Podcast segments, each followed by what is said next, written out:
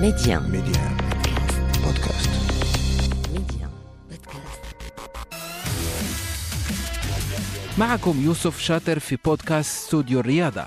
أحد أقدم البرامج الرياضية بإذاعة ميدي 1 نختار لمن فاته الاستماع والمتابعة مقتطفات من أبرز الحوارات وأجود الملفات والأخبار الحصرية.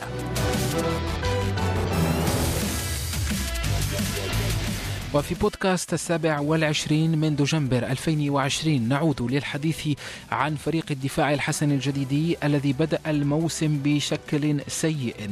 نقطتان للفريق في أول خمس جولات أسوأ خط دفاع استقبلت شباكه عشرة أهداف وسجل سبعة أهداف. موسم يبدو صعب مع الجزائري عبد الحق بن شيخة. آخر مباراة للنادي لحساب الجولة الخامسة شهدت تعادلا أمام فريق الفتح الرباطي بفضل هدف سجله اللاعب ياسين الدهبي الذي يقول بخصوص بداية الفريق هذا الموسم وهل يقوى على قلب الأمور.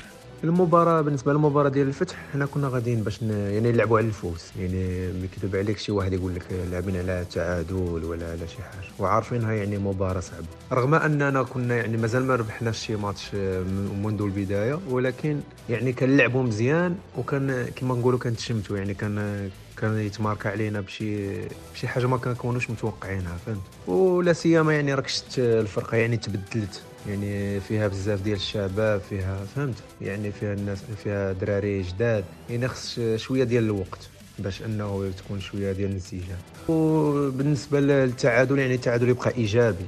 يعني يبقى إيجابي خارج يعني خارج الديار. وإن شاء الله يعني كما نقولوا راه كاع الدراري كيقولوا هذه انطلاقة إن شاء الله حيت الدراري عندهم ما يقولوا.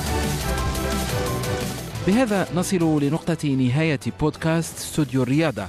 نلتقي في فرصة قادمة دائما على ميديا بودكاست.